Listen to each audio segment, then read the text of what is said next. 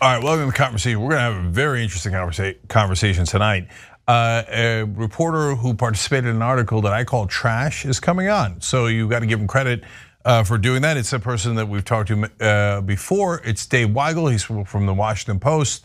Uh, and we're going to have a spirited conversation about Nina Turner's campaign in Ohio's 11th district. Dave, welcome back.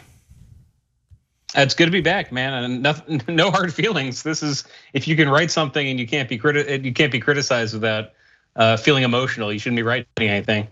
All right. Well, I love that attitude, so that's great. All right. so, Dave, let's get into it, to the substance of it, right?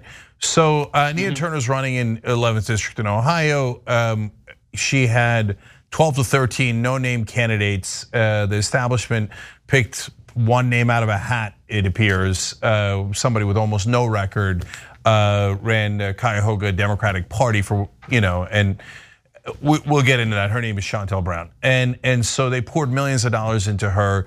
And Nina Turner had a 35 point lead. Now it looks like the race is much, much tighter because of all that lobbyist money. And, and I've had a lot of bones to pick with the mainstream media coverage of it, uh, as usual, uh, including the Washington Post coverage. And uh, so but one of the things that's happened recently, and I want to start here, is is Jim Clyburn, uh, obviously Congress, uh, Democratic congressman from South Carolina, had a giant impact in the primary.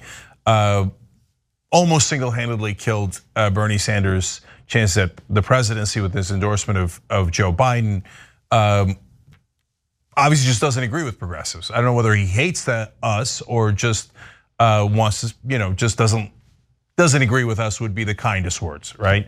Uh, and he has now uh, gotten into this race, and along with everybody else in the establishment, has um, endorsed Shontel Brown, who he doesn't know a thing about, and he pretty much admits he doesn't know a thing about. Uh, and that has now been framed by the Washington Post and almost every other media outlet as poor Jim Clyburn wasn't going to get in this race. But uh, Killer Mike said something at a TYT town hall with Nina Turner that offended him. And even though endorsements take weeks to put together, sometimes months, he decided that his feelings were hurt and he was gonna get in this race. Uh, I call BS on it. I don't believe him for a second.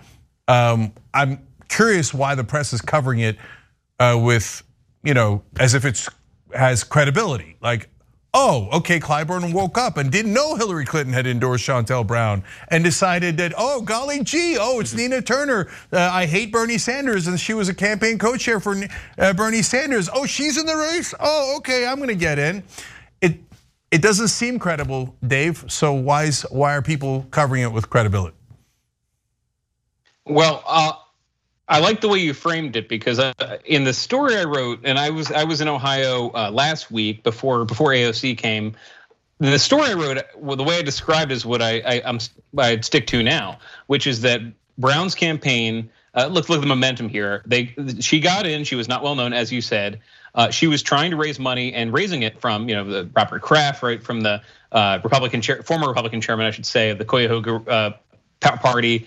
She was building the kind of donor base you're talking about. However, Turner put this poll out that said she had 50%, Brown had 15, and and I'm just telling you the strategy of the campaign. It's not making an endorsement. I wouldn't do that. Uh, the Brown campaign that was a kind of a, a, bad moment for them. They were struggling to get people who they thought would support them, like Clyburn, uh, over the line.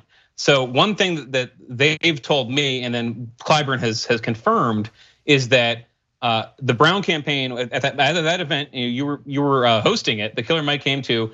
Uh, he makes that comment Juneteenth. Uh, Nina Turner says you, you better tell him, and they take that clip and they send it to Clyburn, who they knew was going to come on board at some point.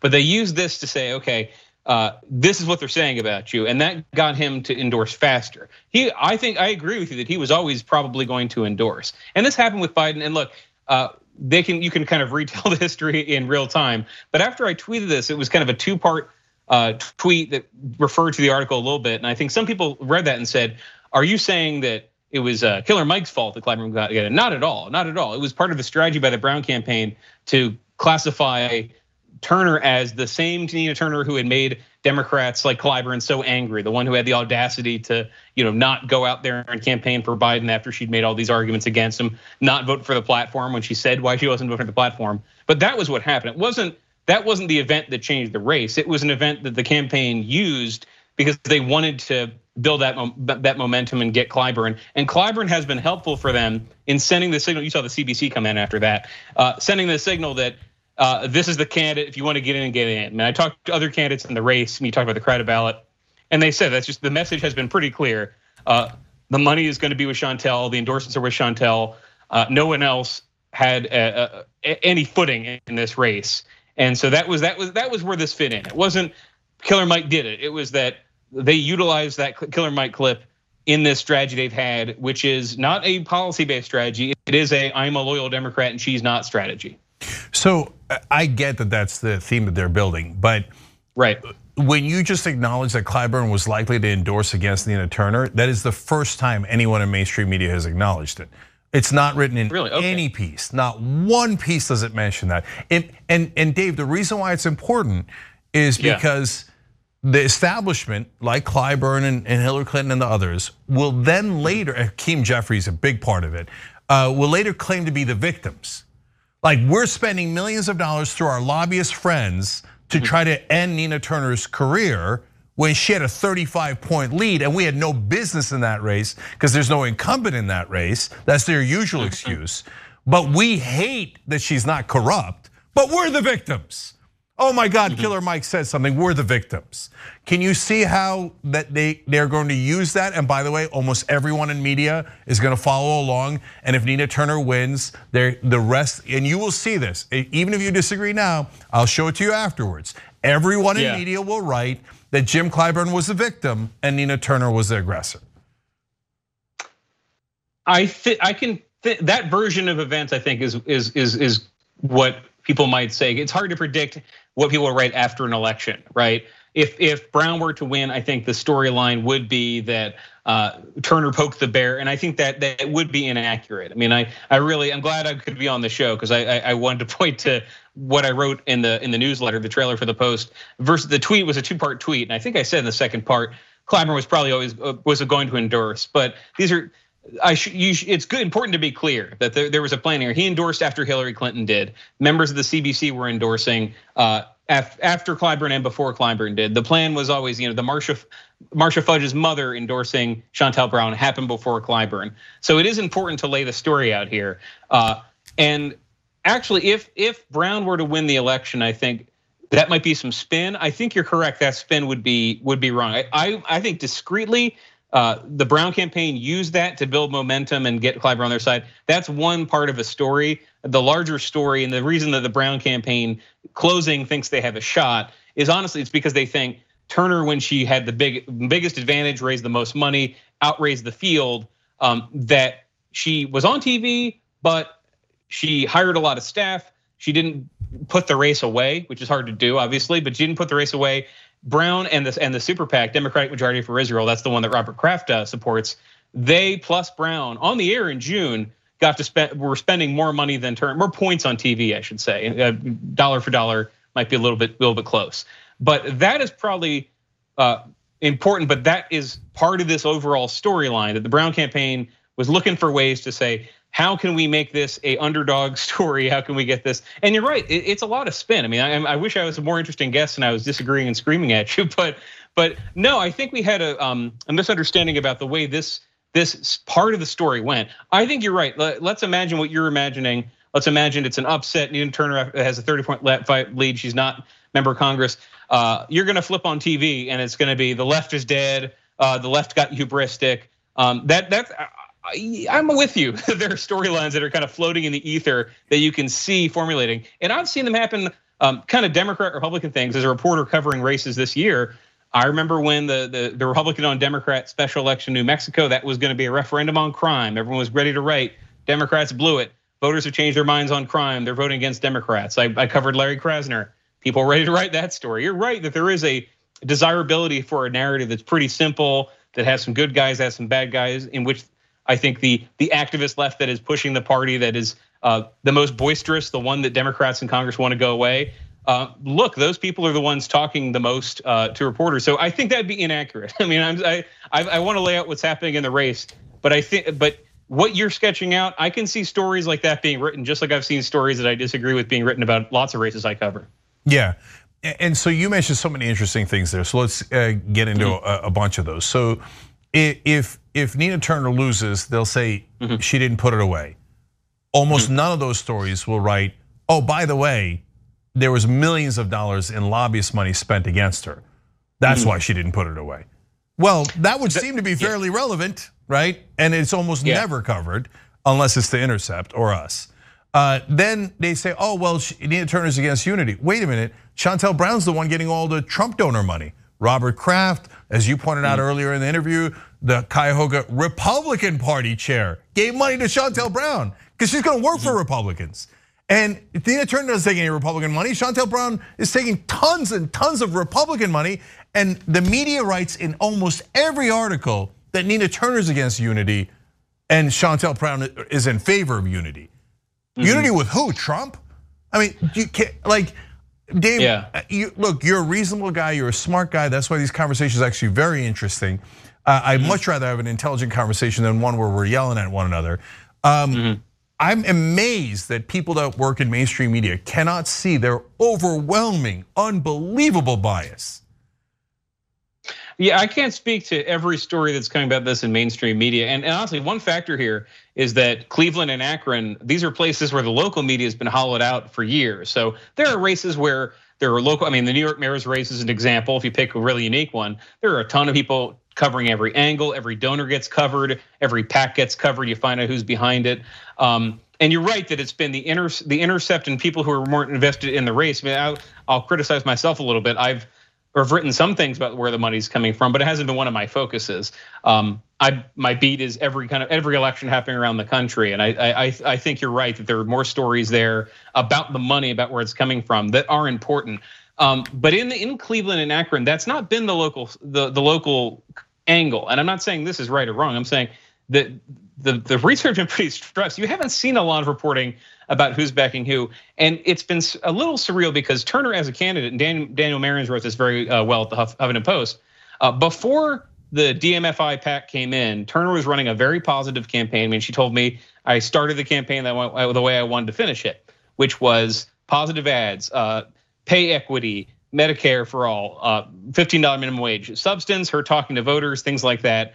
Uh, she was not running a negative campaign and she was not attacking um, Democrats. So all of the kind of animists that got people like Clyburn, like Gregory Meeks endorsed. Gregory Meeks, yeah, I, I have not, I'm not tracking these folks. I've not been spending a lot of my time with Gregory Meeks, but pretty sure he does not go way back with Shontel Brown, right? There are Democrats who endorse this, and they're explicit. And that's one thing about the race in the district is Shontel Brown's argument is I will be a loyal Democrat who will vote with Joe Biden's agenda. She has no disagreements with the Biden agenda.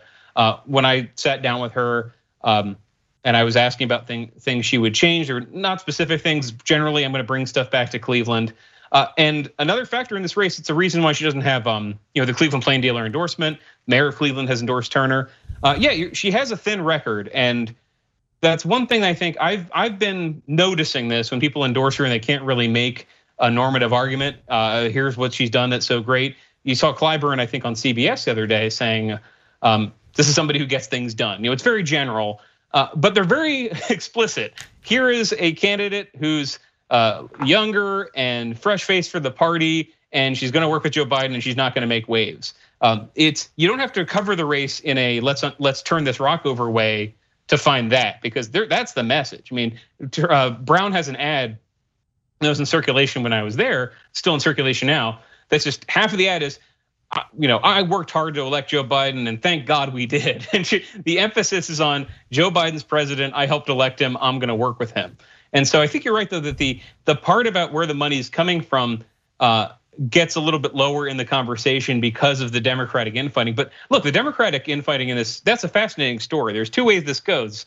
One way is that Nina Turner wins after the CBC, the, the, the highest ranking black Democrat in the House, uh, all these all these folks in the conference that she should work with came out and endorsed against her, or Shontel Brown wins, and it's a candidate who was built up, and we know she was built up by this sort of national network by donors who did not want Turner to win. Um, and is gonna the story when she gets to DC is look how she beat the left. That's not very unifying. So I haven't seen the kind of coverage you're talking about. Who's the unifying candidate?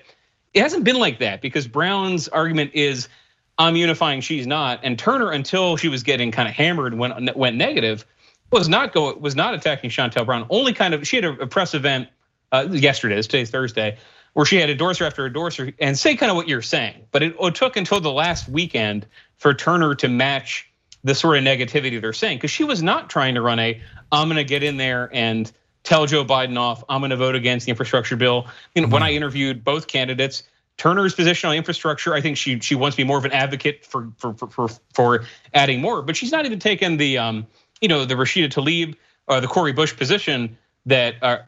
I'm trying to think of somebody who else. You know, there's a couple members of the Progressive Caucus who said I can't vote for it in this form. She's not even saying that. She's willing to play ball with the Democrats she'd be working with, and they're cutting her hand away. And I think I hope my coverage of the race has reflected that. I think that's the accurate story. If, if there's a version of, of story that runs that's what you're describing, man, I don't think that's not right at all. I mean, and I saw this this race in Texas yesterday, uh, the, or Tuesday. People who were trying to say Trump was on the ballot referendum on Trump. I was pushing back against that. Like there is a reality on the ground. There's the messages. There's who's behind who. There's where the money's coming from. That's the story. Not not the spin is very easy to cut through in this race. Nah, I don't know about that. So, Dave, uh, look. Well, easy for us to cut through. Maybe not everybody. Yeah. Yeah. So, look, um, I, will tell you why Nina Turner's running a positive campaign. Um, mm-hmm. I know, and and and the reason is mm-hmm. because, like any smart progressive candidate, they're deeply worried about the media. Um, it's mm. if you had a fair fight and the media covered it fairly, and they said, hey, you mm. know, actually when Nina Turner made the comment about Biden being a half bowl of excrement, she said Trump was a mm-hmm. full bowl. Uh, and mm-hmm. and if the media said consistently, Nina Turner is more progressive and believes in going further left in in fighting for democratic positions more, not less, mm-hmm. right? Then Nina Turner could be uh, aggressive during the campaign etc. But she knows, as almost any progressive knows, that the media is going to hammer her. And so if she says anything that the media can use to lie about her, she's going to be in a lot of trouble. Okay, mm-hmm. so that's why she has to run a positive campaign. Because God forbid she criticize Shontel Brown even 1% or the Democratic leadership 1%. Everybody's gonna write the story. Nina Turner's the bad guy. She's not a real Democrat, as if she's a right winger as opposed to being mm-hmm. more left. Like, do you get the sense from these stories that she's more left? I don't get the sense at all. No, it's the exact opposite. The Daily Beast wrote mm. this hatchet job of a uh, of an article uh, pretending. Oh, that, I know what you're talking about. Yeah. Oh my gosh, she took a thousand dollars from X Y Z. They never mentioned the millions that Shontel Brown took from lobbyists mm-hmm. and from Trump donors. How come nobody's talking about the Trump donors? How come nobody's talking about the millions of dollars? And part of the assumption, Dave, is that the cor- corporate mm-hmm. media thinks millions of dollars in corruption is normal. It's normal. It's not something to note. Trump donors backing Democrats is normal. Corporate Democrats and corporate Republicans agree.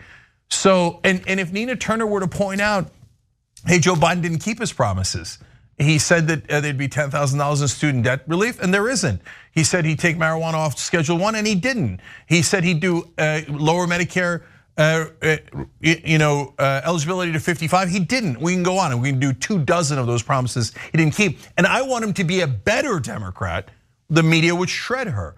Again, I'm going to ask. I know you can't speak for all the media, but you know a lot of folks in media. The culture, like, does the media mm-hmm. realize? that progressives think you guys despise us and you write every article in a super biased way and it, that it's a landmine that any progressive candidate has to tiptoe around that landmine because their number one concern is how unfair the media is. Hmm. You're right that I can't speak for all the media because I'll start with my story. I, what I tried to convey, try to convey in mine, and then we're writing more as the election comes up, Turner has said that. Turner said, I want to go there and push for the things we want. She's not said, I'm going to call Joe Biden names. She said, I'm going to get out there and there's stuff that we ran on that we're not, we haven't done yet. And she'll she'll point it out. You, you mentioned a few of them.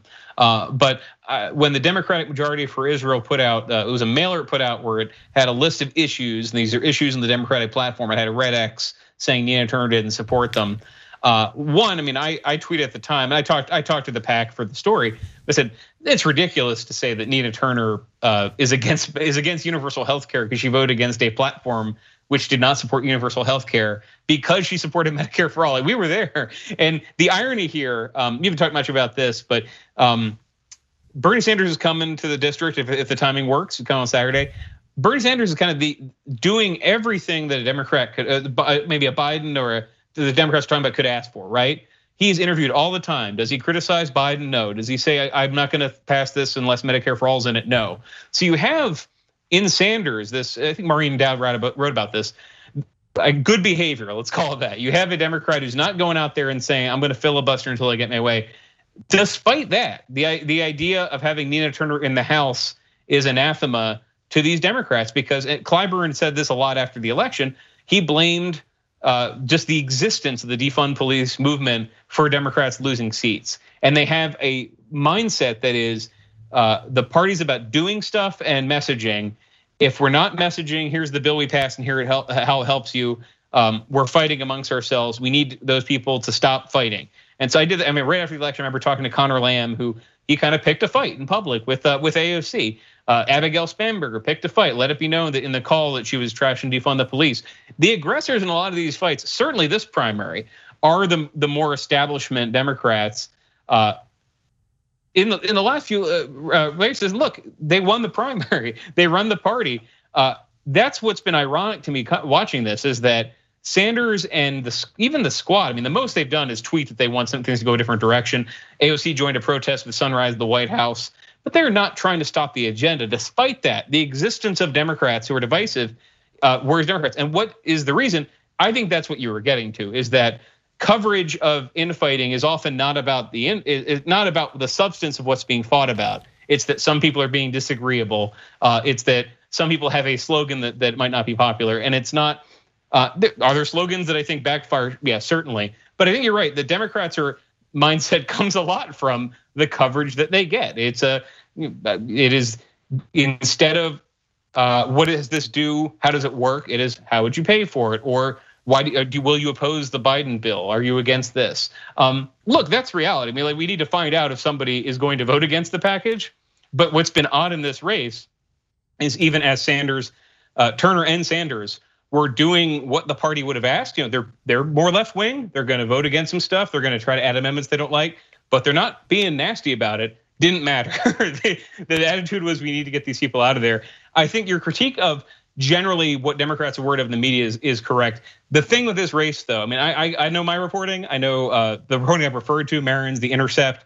Um, the I haven't seen the kind of Bigfoot stories about the race that hit the theme you're talking about. But I agree with you that if um, Turner were to lose, there would be a left in disarray narrative going on because that is where these things end up. There is a there is a way things work, uh, and then there are people on uh, who disrupt it, and the people who disrupt it well, there's something wrong with them because we know the way things work. Uh, I'm not I'm not trying to be glib and compare left and right. It's that does not this fit, fit, fit this way. But this is one of my beefs with how um, the Trump movement, the MAGA movement, was covered. There's still this kind of hidebound notion. Oh well, the, the Republicans we know, uh, the donors we know, the strategists we know, well, they're not really for this. So these guys are the no, the people with the energy who are organizing cover what they want, cover what they're doing. Um, no, I think when I'm doing my job correctly, I'm saying here's what the, here is what is being argued about. Here's what's in the package. Here's what they're saying. I don't. Uh, we can argue about whether I hit that standard. Lots of people hit that standard. But you're right. That too much of the coverage is Democrats want to stay in charge. They they're against her because she's going to make it harder, and it's not the substance. Which is what if she what if she were to show up and she's like Sanders and uh, bills that would have gotten something stripped out, have something added back in. That's what she's running on. She's not running on there to just go on. Look, if she wanted to, she could be going on podcasts attacking Democrat name by name in the leadership, saying that's why she's running. She's not doing that. Uh, and I think it's not. It, you said it's you know, awareness of the media, but it's odd they don't even appreciate that. And instead, they've kind of gone into antagonize and try to knock her out. Um, I'm not saying I'm not even passing judgment what's going to happen or my prediction what's going to happen. That's the dynamic I see, though. You're right. They're reacting to the media. They're pre-reacting to what they think would happen, um, but they're not giving much credit to somebody in in Turner who is trying to say, "I'm going to be different. Um, I'm not going to. I'm going to be more like the Nina Turner." before the you know the five or six interviews that you guys are really angry with.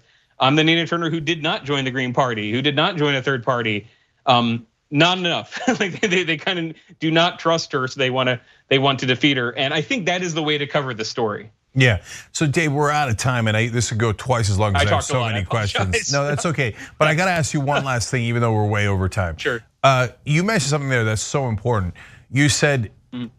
I think you said that the media uh, has is more skepticism about disruptors. You mentioned like the Trump yeah. disruptors and, and and and progressive disruptors of the Democratic Party.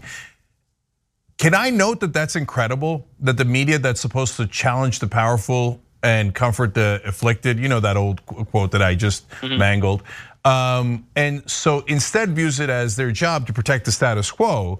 And, and if anybody's trying to disrupt the status quo, which is by the way terrible for the average American, they get terrible coverage. And that is why progressives can't stand the mainstream media. And and and by the way, also you're right. That's why the right wing can't stand the mainstream media because it mm-hmm. feels like it's the protectors of the corporate status quo. Yeah, I've seen that for years. I mean, I've covered uh, my beat was conservatives for a very long time. I, it kind of changed 2015 to cover more folks on the left, but I've always seen that. And I, uh, my attitude, I don't want to pat myself on the back. I'm really interested in grassroots politics and where's where the energy is. What um, I'm always been much less interested, and to my to, to my fault probably, I'm less interested in the money part of it. Um, in the kind of who are the big donors, who's funding this, uh, who you know how much money does this PAC have? I am interested in that as a um, what policies are being shaped by this. But you're right that the that um, and this is why the Trump phenomenon. I'm one of those people who I thought Trump would win the primary the whole time. I was more surprised to win the presidency because I don't. I I thought look at Republican voters, look at the demands they have, look at the people who are conservative and they don't usually vote even, and they love they they love this. Why did they do that? what are they angry about? What what needs are how is is is politics not helping them? Why are the people in power not redistributing resources to help them? That's always the issue. And so I think that's why this race in, in Ohio, um, it it can get. I haven't seen the kind of negative coverage you get, but I can see how it fills in that frame because that's somebody who worked against the nominee of the party um, when the party's in power. Naturally, that's going to get a mm, how's this going to go? And I really think it's it's always the wrong way to look at it. You know, look at what people are running on, look at the differences, look at where the money's coming from. So I'm glad you had me on. I'm sorry I was a little bit over talkative about it.